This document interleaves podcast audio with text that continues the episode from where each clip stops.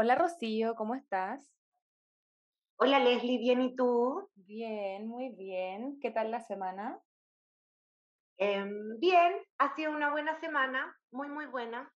Sí, hemos tenido conversaciones movilizadoras que nos han invitado a la reflexión, al cuestionamiento, ¿cierto? En el marco de esta semana de la diversidad e inclusión que estamos empujando con 25 empresas. Y, y bueno, te quiero contar que para cerrar ya estos capítulos tan interesantes, te tengo una gran invitada. Una gran, gran, gran invitada. No esperaba menos porque para el cierre tenía que estar a la altura del resto de las conversaciones y me parece pero una excelente invitada. Sí, yo me guardé lo mejor para el final, como dicen, y te traje una bomba de la diversidad e inclusión. Aquí vamos a darnos vuelta a la cabeza, así que sin más, voy a la presentación. Eh, la invitada es Camila Ramos Vilches, ella es trabajadora social de la Pontificia Universidad Católica de Chile, mi alma mater también, es máster en estudios del desarrollo convención en justicia social de la Universidad Erasmus de Rotterdam y actualmente, mira tú, es gerente de diversidad e inclusión en Lloyd Register. Espero haberlo pronunciado bien eso último. Bienvenida Cami, ¿cómo estás? Oye, muchas gracias por toda esa fanfarria. Eh, me estaba riendo sola con tanto, tanto complemento. Eh, no, lo, lo, pronunciaste bien, Leslie, cercano. Perfecto, Register. Muy bien. Oye, Cami, gracias por aceptar la invitación a conversar nuevamente, porque ya habíamos grabado un capítulo contigo, pero no queríamos dejar pasar la oportunidad de conversar justamente respecto a diversidad e inclusión, un tema que tú manejas al revés y al derecho y que estás constantemente, ¿cierto?, pensando y reflexionando y buscando eh, qué hacer, cómo hacerlo diferente y mejor. Así que, sin más, la pregunta de entrada es desafíos. ¿Qué desafíos ves en materia de gestión de la diversidad e inclusión, dada tu experiencia y todo lo que has vivido, ¿cierto?, ahora ya fuera de Chile, con otras realidades. Así que esa es la, la pregunta inicial. Nada fácil tu primera pregunta, Leslie, veo que entramos de, de lleno. No, eso, eso mismo estaba pensando yo, que viene después. Una cosa muy relajada. Muy relajado. Bueno, eh, primero que todo, muchas gracias por invitarme. Eh, a mí me encanta, como ustedes dicen, respiro diversidad e inclusión. Tengo ahora el lujazo de estar trabajando en, en otras fronteras, en, el, en, un rol particular, que yo creo que es algo que es una tendencia. Eh, creo que en Chile también lo he visto, ¿no? Como que se están creando estas gobernanzas de diversidad e inclusión y de alguna manera están saliendo del ámbito de recursos humanos. Si tuviera que enunciar como los principales desafíos que he visto, eh, yo creo que hay uno súper interesante eh, que tiene que ver con hasta dónde la diversidad es eh, solo discursiva y cuándo vamos a comenzar a mostrar los datos, ¿no? Yo creo que la pandemia de alguna manera reveló claramente la necesidad de tener esta eh, área o este, esta, estos lentes en el core business, pero también nos mostró cuán fácil era tirar por la borda o, o, o, desmoronar de alguna manera este camino, ¿no? Eh, siendo las mujeres más afectadas, las minorías, personas más marginalizadas que salieron del mundo laboral y quienes no se han podido volver a reincorporar. O sea, si vamos a, lo, a la práctica misma de lo que es la diversidad y el foco de inclusión, estamos frente a un desafío gigante, eh, que es, es demostrar cómo nuestro rol genera un impacto, no solo en términos comunicacionales, que es donde históricamente, o al menos en los últimos cinco años, ha estado la diversidad, ¿no? En construir esta idea del caso de negocio, el argumentario, de por qué es relevante.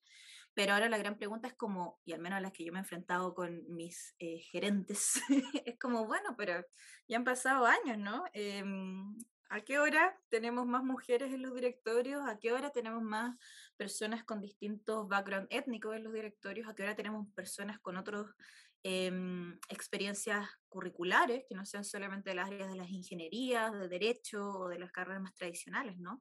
Y ahí yo creo que hay un desafío enorme eh, que hace preguntarnos dónde está diversidad e inclusión al final del día en la empresa. Si sigue estando en recursos humanos, yo creo que es un riesgo, porque termina siendo, ah, algo más de recursos humanos, una cajita más que tiene que tiquear recursos humanos y comienza a competir con otras eh, labores que son igualmente relevantes, ¿no? Todo lo que tiene que ver con el desarrollo de carrera, todo lo que tiene que ver con beneficios eh, y, y, políticas particulares de la organización, cuando para mí diversidad e inclusión está sobre eso, ¿no? Si tuviera que ponerlo en términos de gobernanza, diversidad e inclusión debería estar a la par de recursos humanos, a la par de sostenibilidad, a la par de eh, grandes áreas como finanzas, operaciones, etcétera. Porque también conversa, me imagino, o sea, es transversal la, la mirada que tú puedes incorporar al, a las otras áreas de soporte y de gestión.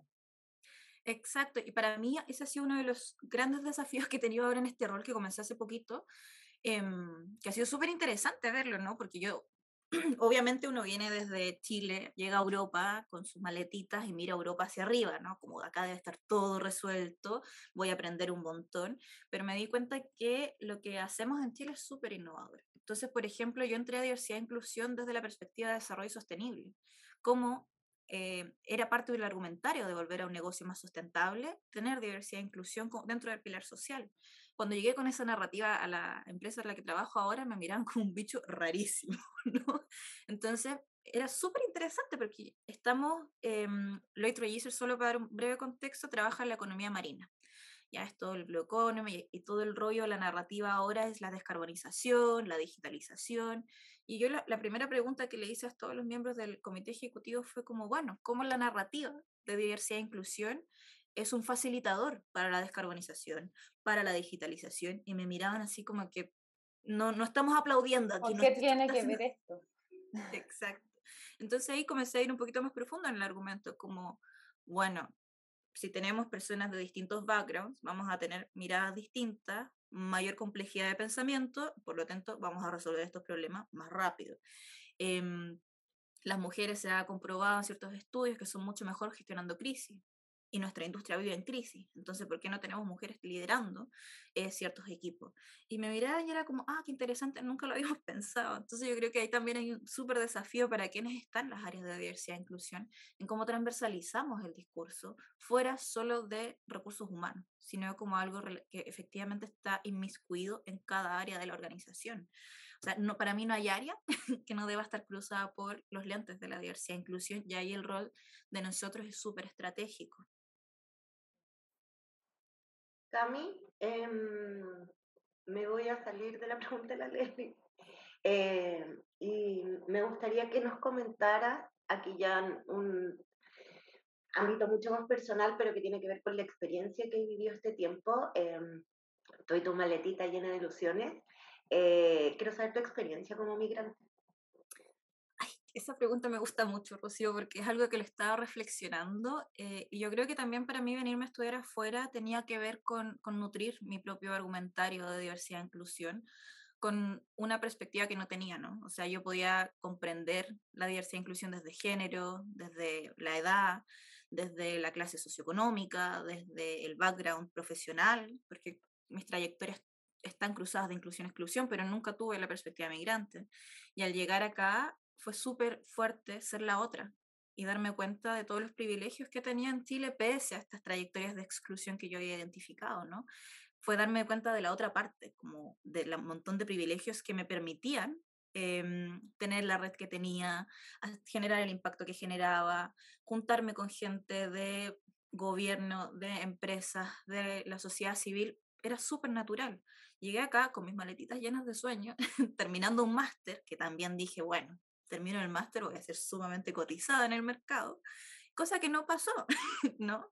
Em, entonces, comenzar a crear esta, estas redes y comenzar a conectar con las personas nuevamente que, que, están específicamente en el área de diversidad e inclusión, que no hay tanto, ¿ah? las redes de diversidad e inclusión yo creo que hay mucho más en Chile de las que encontraba acá en Europa, y las pocas que encontré me sirvieron un montón. Y una de las cosas que sí me llamó la atención, y yo creo que aquí hay, hay harta diferencia cultural en términos de cómo es Holanda y, los países de Europa del Norte en general, porque yo creo que en Europa del Sur es distinto, comparado con Chile. Yo comencé a postular a cargos junior de diversidad e inclusión, pasantías, project management, cosas como, porque con cinco años de experiencia dije, bueno, acá no me van a dar mucha más pelota si, si no postulo a estos cargos, ¿no? La humildad de, de chilena y no me llamaban o me rechazaban muy rápidamente. Nunca había tenido rechazos tan rápido. Entonces me comencé a preguntar por qué y hablé con una consultora que trabajaba en, outsourcing y me dijo, es porque estás postulando a cargos junior y tu perfil es senior.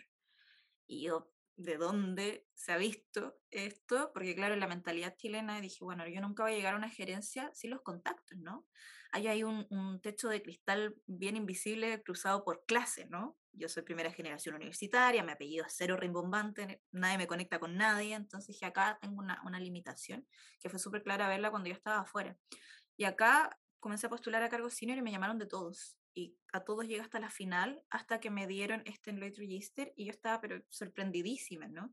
Y me dijeron, acá lo que nos importa es tu experiencia laboral, da lo mismo donde haya sido, porque también son empresas con perspectiva global. Entonces, si fue en Chile, si fue en Singapur, si fue en Australia, es igual de válido, porque nosotros tenemos operaciones en todos esos lados. Y es más, es mucho más valioso porque nos entregas una, una, otro punto de vista que nosotros no tenemos, porque es súper UK-céntrica o, Europa céntrica la, la, empresa. Entonces ha sido súper interesante ser la más oscura de la, de la habitación, como digo, la que tiene el pelo más oscuro siempre y la que tiene el acento de Sofía Vergara, porque yo pensé que iba a ser una debilidad, pero es precisamente lo que me da como esta... El acento de Sofía Vergara. Sorry, pero no lo podía dejar pasar. Ay, esta cama, loca. Perdón, mi formalidad, amigas. Está todo bien, está todo bien. Pero bueno, entonces, como te, contaba, al final estas identidades, como hay una perspectiva súper meritocrática, hay una narrativa que se traduce en la me parece tremendamente interesante porque em, pocas veces eh, escuchamos, bueno, aquí en Chile eso no pasa, partamos de esa base, pero como historias en primera persona eh, de mm, de la como concreción real de la meritocracia. O sea, em, hay una luz de esperanza. Al otro lado del mundo, eso sí, pero hay una luz de esperanza. Pero también es un llamado de atención a cómo hoy día se pueden gestionar distintas las cosas en Chile, ¿o no? Habría que nacer de nuevo, Leslie. No, pero para mí fue súper interesante porque creo que nunca y eso es algo que me he dado cuenta acá también, las empresas son súper autoflagelantes, o sea, y, y hablan, en, hablan en conceptos que para mí es como, es raro igual, o sea, cuando, cada vez que entro a una reunión llena de estos gerentes de UK con sobre más de 50 años, todos hablan, inician la, la, intervención diciendo, bueno, pero yo hablo desde mi perspectiva de hombre blanco heterosexual de 50 años viviendo en UK. Y yo, ¿por qué? como que se disculpan, ¿no? Como que lo que van a decir está cruzado por todas esas interseccionalidades. Y yo digo que qué rica partir una conversación así, cuando en mi experiencia en Chile, o sea, nunca nadie era consciente de sus propias categorías o de su propia posicionalidad, ¿no? Quizás ahora ido cambiando, ya llevo casi tres años fuera, pero eso me parece súper interesante, ¿no? No. No ha cambiado. No sé, ah, no, no, la verdad es que no. No, y la verdad, Leslie, no ha cambiado nada. Jamás podría empezar una reunión un señor diciendo, hola, yo aquí, presidente de tal empresa o directorio, con mi privilegio de blanco hombre, no sé qué, no, jamás. Pero hay algo, también hay, hay un contrapunto, no solo porque es que me gusta buscarle la quinta pata al gato también, pero lo que me he dado cuenta es que ese discurso lo que genera también es mucho... Eh, políticamente correcto, ¿no? Es políticamente correcto decirlo. Y al final yo me he encontrado con otra, otra muro en este, en este viaje de diversidad e inclusión acá, que no es enfrentarte a la discriminación pura y dura o a estos comentarios sexistas, machistas, homofóbicos en el mundo laboral, que al, menos en Chile cuando me tocó tenía muy claro y era muy transparente, porque hay, hay menos nivel de conciencia o, o, pareciera ser que es correcto decir este tipo de cosas en, en, en público, pero al menos yo sabía claramente cuáles eran mis batallas, ¿no? ¿Qué era lo que estaba pensando esa persona? ¿Cómo podía intervenirlo y cómo podía cambiar el discurso y la narrativa? Acá el desafío es distinto, porque como están todos, sí, diversidad e inclusión, estamos de acuerdo, yo desde mi posicionalidad de hombre blanco lo entiendo, lo que tú necesitas este apoyo, pero a la hora de los que hubo, de nuevo, de pasar de esto discursivo a la acción, hay muritos más invisibles y hacen la gestión un poquito más difícil. Entonces ahí uno tiene que estar pendiente, súper pendiente, porque es fácil que en buen chileno te embolinen la perdí. Sí. Y ahí se me viene a la cabeza algo que conversamos en uno de los capítulos en la semana con Román Josip del Laboratorio de Gobierno, que nos decía, bueno, cuidado con que la gestión de la diversidad e inclusión sea una moda. Y él decía, como yo veo mucho esto en los círculos en donde se, se mueve, eh, que se gestiona la diversidad e inclusión por moda, porque se puso sobre la mesa, se puso sobre la palestra y todos están en eso, pero qué tan profundo es el trabajo que se está desarrollando o, eh, como tú bien dices, qué tanto sale de lo discursivo para llevarse a la acción. Eh, todo lo que se, se, dice en materia de diversidad e inclusión, no sé, la participación en diferentes eventos, en webinars, siempre vemos muchas personas ahí, pero ¿qué tanto de eso está calando dentro de la organización? O sea, yo creo que es súper fácil ver ese, ese, ese, esa disociación, ¿no? Porque para mí, para mí siempre es como, ante la duda, vamos a la data, como que es lo objetivo que tenemos, ¿no? Y la data nos ha señalado que el progreso ha sido tibio, o nulo, básicamente. Entonces, eh, eso habla un poco de dos cosas, o que estamos todavía muy en lo discursivo o en lo comunicacional de la diversidad e inclusión, esta idea del argumentario, de cómo convencer, y o estamos poniendo nuestros esfuerzos en em, acciones que está comprobado por investigación que son poco efectivas.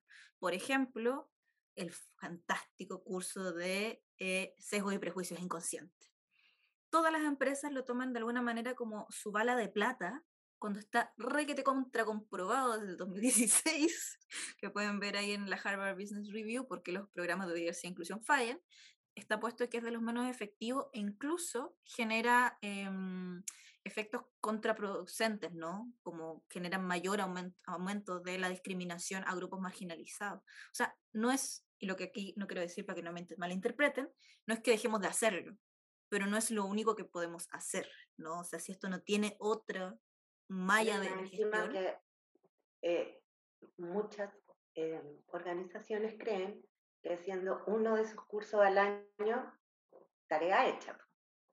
Check, claramente. Claramente. Y, y, mm, entonces yo te digo que creo que esos son los dos rollos o problemas en los que estamos, ¿no? Que, que estamos muy en lo discursivo o hay acciones que no tienen impacto y no estamos midiendo impacto, porque también ha costado llegar a cuáles son esas, esas medidas, ¿no? Y eso, ¿qué es lo que genera? Lo, lo que me ha tocado ver, genera mucha fatiga organizacional. Entonces, cuando queremos volver o mantener este momentum, la organización es como, ¿para qué, no? Como que de verdad haya pasado tanto rato en este discurso, discurso, discurso, pero ¿cuál es el cambio real, no? Eh, ¿Cómo yo lo siento como trabajador, como trabajadora? No veo ninguna, o sea, excelente poner el logo eh, en color arcoíris para el Pride, pero realmente cuánto estamos trabajando en aumentar la representación de, los, de esos grupos, por ejemplo. Cuánto estamos trabajando en cupos laboral trans, que ahí ya se me comienzan a poner medio nerviosos los gerentes de las sillas, ¿no? Pero esas son acciones concretas. Entonces... exacto, exacto. Y al final yo creo que, que diversidad e inclusión tiene esta narrativa súper positiva, que lo vuelve muy fácil y muy, muy pegajoso de, estar arriba de ese tren, ¿no? Pero diversidad e inclusión se nos olvida y quienes gestionamos sabemos que es mayoritariamente conflicto, es habitar el conflicto, es abrir conversaciones incómodas, es hacer movimientos transgresores, porque uno está yendo contra cultura, está yendo contra una estructura.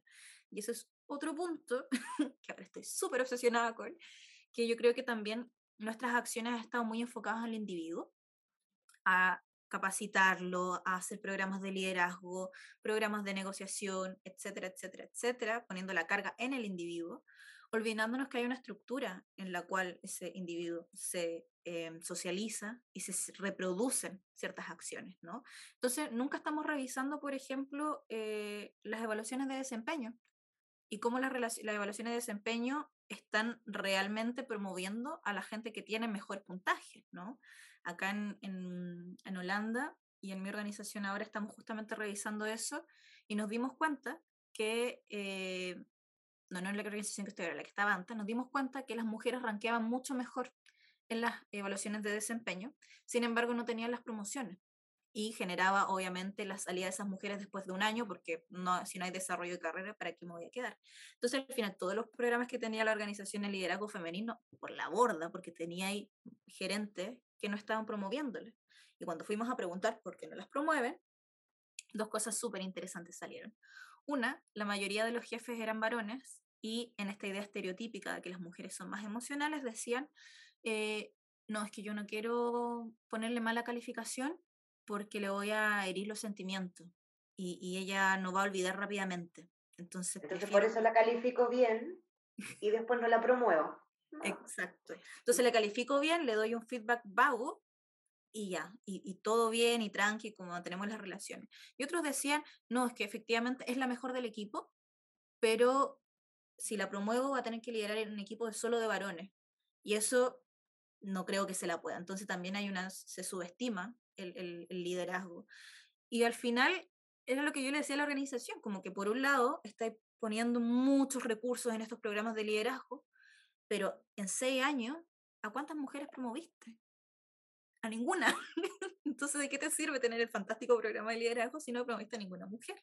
Entonces, yo creo que ahí es donde tenemos que comenzar a, a, construir data más compleja, ¿no? Y comenzar a cruzar esta data un poco más compleja, de no solo cuánto estamos invirtiendo en diversidad e inclusión, sino, ok, estamos logrando el objetivo de estos, de estos programas que estamos, y estamos cambiando la estructura al final del día, ¿no?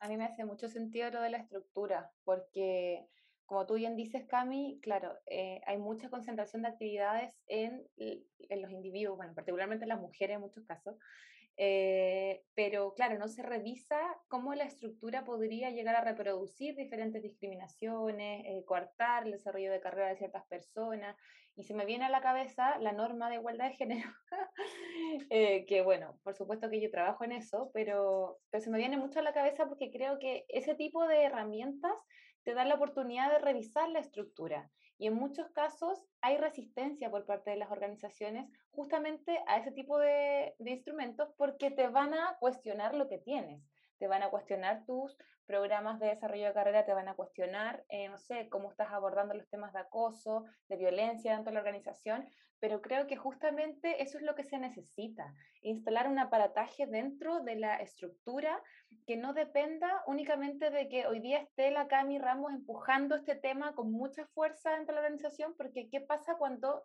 la Cami ya no esté en esa organización?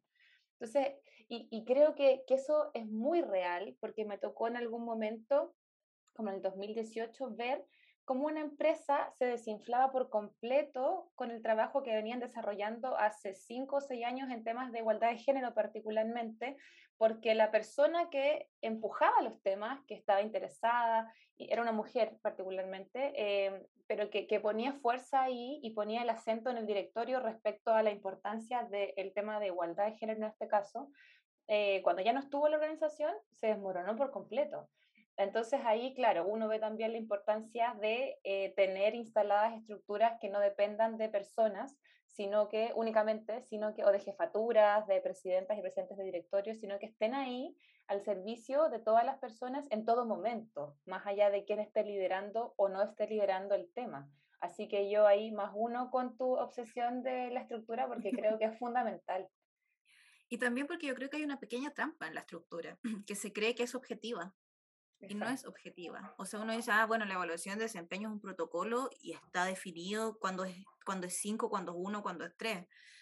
Ya, pero hay un montón de espacio para eh, los sesgos ahí también. O no, el, el desarrollo de carrera está súper establecido como se hace, las promociones, etcétera. Pero hay fallas, porque al final somos personas gestionando en una organización. Porque la cultura organizacional está, por supuesto, que inmiscuida en todo ámbito y va, se hace presente en todos los procesos, aunque tú los tengas estandarizados. Ahora, claro, ahí uno llega un poco a un túnel sin salida, porque uno dice, bueno, si está estandarizado y aún así tenemos los sesgos presentes y todo, como, ¿qué hacemos? ¿Sí, ¿Qué hacemos, Cami? Dinos tú, ¿qué hacemos? Siempre, esto, mi papá siempre me, me, me, decía cuando era chica, me dice, mira, si no se aprende por convicción, será por cansancio. y eso es lo que yo creo, lo que me he dado cuenta, es que la narrativa se tiene que, que no solo la narrativa, es como la, son los lentes, de verdad, se tiene que inmiscuir en toda la organización. Y nosotros, al menos lo que estamos diciendo ahora con mi equipo, que somos tres gerentes de diversidad, una project manager y una directora global de diversidad e inclusión, o sea, tenemos un equipo de cinco personas. Sí, cinco personas que están enfocadas a esto, que para mí ya tener esa gobernanza dice mucho una organización. Eh, los cinco decimos, yo no quiero que sepan siquiera que hay alguien gestionando diversidad e inclusión. creo que quiero que todo el mundo esté tan alineado con este discurso, esté tan alineado con esta práctica y lo puedan meter en todos sus planes de negocio, en sus objetivos personales eh, en términos de evaluación de desempeño, que ya lo, lo, tienen algunos de los gerentes más, más altos. Y eso, el bono depende de eso, ¿no? Em, entonces, que, no sean los gerentes de diversidad e inclusión quienes respondan por diversidad e inclusión, sino que sea toda la organización la que responda por eso. Porque aparte, no sé si han visto la tendencia creciente, es que los inversores cada vez más están pidiendo estas informaciones eh, para asegurarse a, a, dónde invierten, porque el riesgo social, reputacional que hay ahora con movimientos espontáneos como Black Lives Matter o Me Too o el que se venga, eh, afecta directamente a las organizaciones. Esto antaño quizás no pasaba, pero ahora sí se le pide eh, responsabilidad a la organización respecto a esto. Una postura. Tomar una postura. Y la postura más vale que sea proactiva que sea reactiva. Porque ya hemos visto lo que pasa cuando es reactivo y se desvanece rápidamente. Entonces, eh, yo creo que, que, al final hay que conectarlo con un, un nivel mayor, ¿no? Como no solamente desde qué, qué problemas resuelven el día a día, sino visión de futuro, ¿no? Como tensionar desde el futuro qué es lo que va a pasar con diversidad e inclusión. Las identidades van a seguir siendo dinámicas, las organizaciones van a seguir aumentando su complejidad, la sociedad va a seguir pidiendo más responsabilidad, más transparencia, más reportabilidad. Los inversores, para cuidar su bolsillo, obviamente quieren ver estos riesgos eh, exantes. Entonces, yo sé que hay organizaciones que van a tender a desaparecer por no tener eh, estas áreas de diversidad e inclusión incorporadas en todo, en todo, en todo lo corporativo, ¿no? Em, que yo creo que es similar el camino a lo que hizo sostenibilidad, como que ahora sostenibilidad es súper importante y, y, ya no es solo ambiental, eh, sí. y, es, y es algo que la organización necesita tener para asegurar su supervivencia. Yo creo que diversidad e inclusión es lo mismo, de todas maneras. Entonces, ahí ya deja de ser la cancha chica, ¿no? Deja de ser como hay que convencer a, a uno por uno o sea, adáptate o muere, básicamente. Oye, Cami, eh, y en ese sentido, pensando en como el conocimiento que tú tenías respecto a el, la situación chilena eh, en temas de diversidad e inclusión, en cómo se mueven las, las organizaciones, eh, ¿qué porque aquí hay empresas que tienen gobernanza, pero hay, hay muchas que no y que tienen solamente a eh, una persona intentando, eh, en la medida de sus posibilidades, gestionar eh, los temas de diversidad. Entonces, recomendaciones, cómo se avanza, cómo, cómo poder em, generar estos objetivos que tú hablabas en algún minuto, que sean eh, los, los efectivos en el fondo, como saber qué es eh, lo que hay que plantearse eh, con esta visión de futuro y, y, mm, sobre todo la importancia de, eh, de las eh, capacidades respecto al conocimiento para poder levantar esta gobernanza y gestionar la diversidad, porque con mucho respeto y valorando el trabajo de todas las personas que, que están en esto, em, eh, como dice mi amiga Leslie, edúquese lo más que pueda porque, porque, porque no es llegar y pararse y gestionar diversidad. Uno se ha encontrado con cada, cosa, niña por Dios.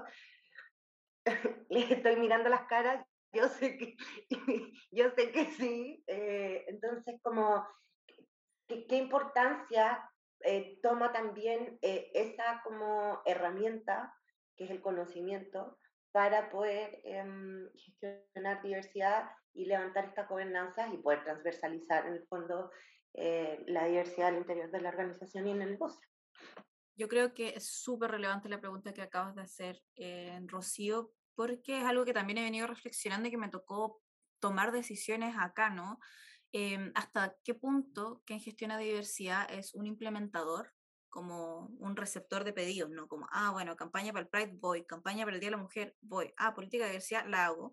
Y hasta qué punto hay una ética de que sí, que no hay una ética crítica, ¿no? Te voy a dar un ejemplo. Cuando yo estaba en, antes de entrar a la organización que estoy ahora, estuve en otra que se llamaba Furo, que también es súper ingenieril, mucha, mucho hombre blanco holandés eh, todas las mujeres en áreas de soporte, y, mm, brecha salarial que ni, siquiera la habían medido cuando la medíamos era gigante.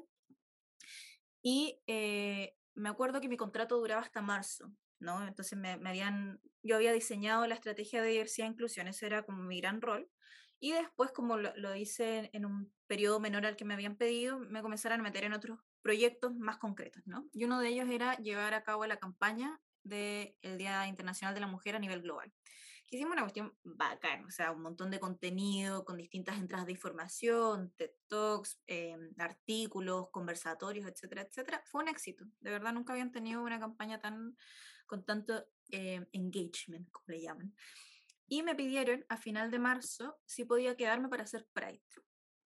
Y ahí, yo incomodita en mi silla, dije, eh, estoy dispuesta como a poner mi ética profesional en algo que me hace sentir incómoda. ¿Por qué? Porque es una organización que yo diseñé la estrategia de diversidad e inclusión, que ya me dijeron que no tenían presupuesto para contratar a una persona y liderar esta estrategia. Por lo tanto, ¿qué es lo que quieren hacer? Quieren hacer marketing social.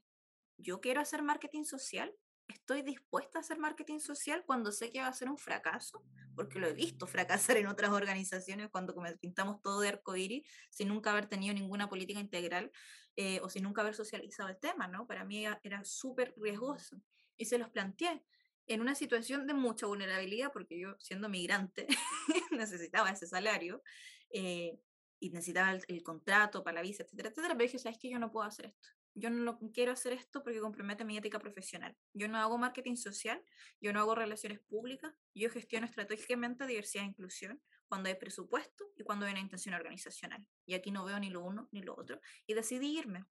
Entonces, lo que yo quiero plantear es que al final quienes gestionamos diversidad e inclusión y creemos profundamente en esto, tenemos que tener una ética. Y tenemos que ser capaces dentro de las organizaciones de decir que no, y muchas veces eso nos puede contar el sueldo, nos puede costar el trabajo, pero creo que es una tendencia creciente y va a ser muy fácil, y creo que ya es muy fácil ver em, dónde están los esfuerzos realmente serios y dónde están solo los que tienen que ver con lo discursivo, el marketing social y que van a generar estas fatigas organizacionales.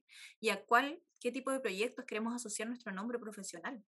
Yo al menos no lo quiero asociar a este tipo de acciones que son... No, solo... andar haciendo lavado de imagen a esta altura de la vida, una no tapa esas cosas, no tapa esas cosas. Es verdad. Y ahí se me viene a la cabeza ah, lo que conversamos también en la semana con eh, Rosenberg sobre el propósito, cómo también podemos ir encontrando empresas, compañías que trabajen diversidad e inclusión desde el propósito, encontrando el sentido de aquello, no solamente por lavado de imagen, no porque se viene el mes de la no violencia contra las mujeres ahora en noviembre, entonces hay que hacer una grosa campaña naranja, eh, no solo por eso, sino que porque por propósito, por el sentido que ven en, este tema y por la importancia que le asignan, también eh, hacen un trabajo que dura todo el año, que es transversal, que no solamente hacia afuera, sino que está incorporado dentro de la estructura, dentro también del ADN de la organización. Entonces creo que, que hay que apuntar un poco a eso, a invitar a las empresas a que trabajen también con y desde el propósito, para que evitemos este tipo de situaciones tan incómodas. Totalmente, y, también eso implica eh, un trabajo personal como profesional de, identificar cuál es tu propósito también, cuáles son tus límites como éticos, porque diversidad e inclusión tiene mucho de, se juega mucho de ética, eh, se juega mucho de política, se juega mucho, no es solo gestionar, a mí el, como que creo que el concepto de gestión de la diversidad me, ha generado un poco de ruido también. Es como pasar de esta perspectiva de la gestión donde solo implementamos acciones a una mirada mucho más holística de justicia social, porque al final estamos hablando de derechos humanos básicos, que es derecho a trabajar eh, sin importar cómo me vea, eh, cómo me perciba, cómo me relacione, cómo me exprese, ¿no? Siempre que esté dentro de un marco em, de respeto y organizacional y todo lo que quieran, ¿no? Entonces, para mí tiene que ver mucho con eso, profesionalmente, es hacerse esas preguntas que son súper incómodas y también identificar desde dónde estamos hablando, ¿no? ¿Cuál es nuestra posicionalidad? Porque a veces nos olvidamos que hay cruces de clase, que hay cruces de género, que hay cruces de eh, las carreras que estudiamos, que hay cruces de las universidades que venimos, que nos hacen ver también esta, esta realidad eh, sesgada. O sea, acá ningún profesional que trabaje en diversidad e inclusión puede aspirar a este púlpito de superioridad moral que tiene una visión ya así panorámica sin sesgos, eso no existe. Y si gestionamos sin saber cuáles son esos sesgos, cuáles son esos puntos ciegos, corremos el tremendísimo riesgo de que sean intervenciones sesgadas que no generen los impactos que necesitamos.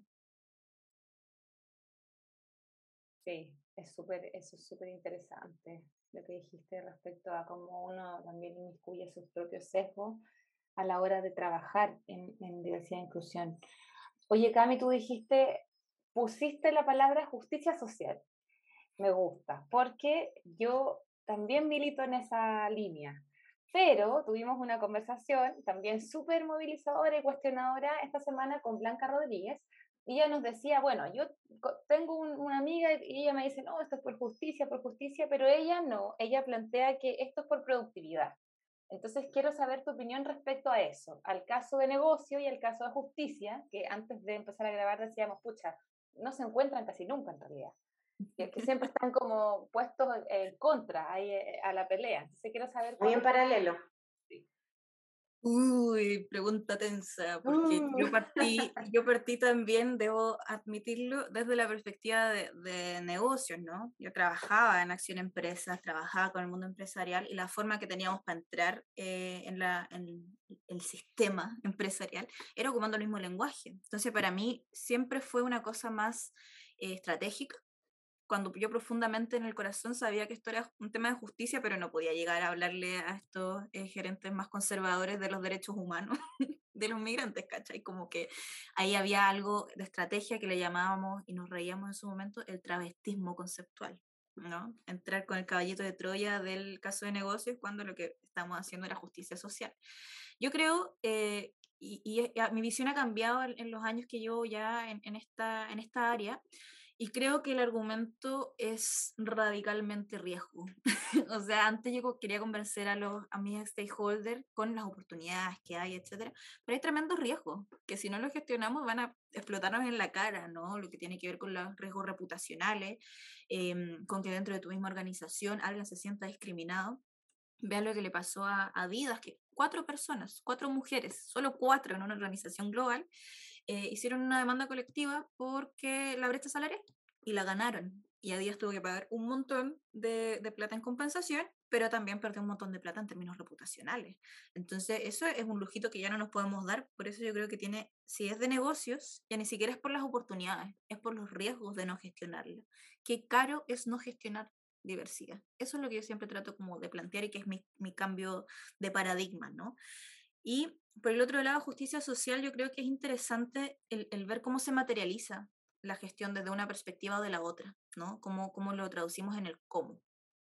Si lo gestionamos desde la perspectiva de negocio, probablemente vamos a estar muy centrados desde la perspectiva de la empresa, eh, de cómo le generamos más eh, ganancias, cómo, cómo logramos que teniendo mayor representación efectivamente mejore la innovación, que eso es muy difícil de medir. De hecho, yo creo que es más correlacional que causal. Y se puede caer en el riesgo, como me dijo en algún momento algún gerente, que no me voy a decir nombre ni nada, pero me dijo, bueno, Camila, ya tengo el 20% de mujeres en mi directorio, ¿en qué momento comienzo a percibir el 30% más de ganancias que dice Mackenzie? Y yo mm, dije, bueno, eso no creo que pase necesariamente, y aparte pone una presión innecesaria en estas mujeres que pusiste en tu directorio. Eh, y me dice, bueno, pero esto se trata de negocio.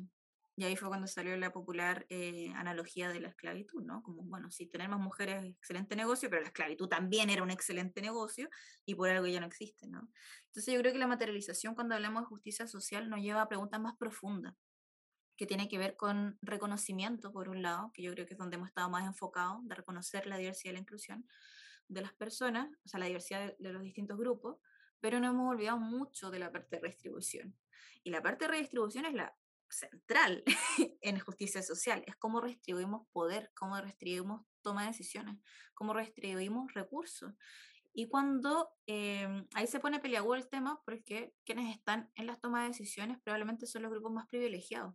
Y cuando los grupos privilegiados ven, este, esta petición de justicia, de alguna manera, de equiparar la cancha, se sienten tremendamente amenazados, ¿no? Como, ah, bueno, ahora hay que ser mujer, hay que ser moreno, hay que ser eh, migrante para tener estos cargos. Y ese es un argumento muy clásico que, que, sale siempre, pero responde a esa reacción, a esa defensividad, ¿no? Como no sé si esa es una palabra, perdón, a estar defensivos todo el tiempo, em, de que queremos solo equiparar la cancha.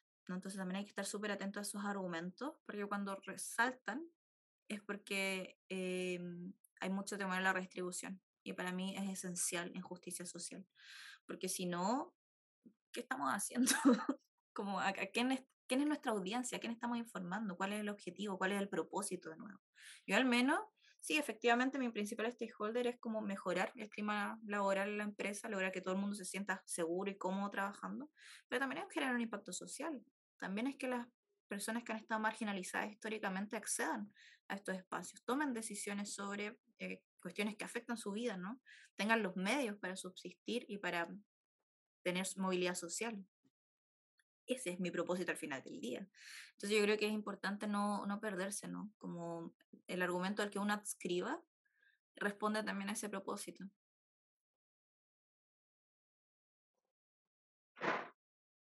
Ya pues Leslie, no podemos quedar callados. Yo pensé que te a tres No, que, que estábamos escuchando. Eh, escucha, Cami, tú hablabas y yo mm, solo veía eh, de una manera muy, e, en una analogía, em, gente de aquí diciendo no lo vi venir y un estallido social detrás, básicamente, eh, porque de, eso se trata, en el fondo, eh, o sea, son las consecuencias de cuando uno no, no redistribuye, no compensa y no genera justicia social no es sostenible. Al final del día no es sostenible y nos va a estallar en la cara.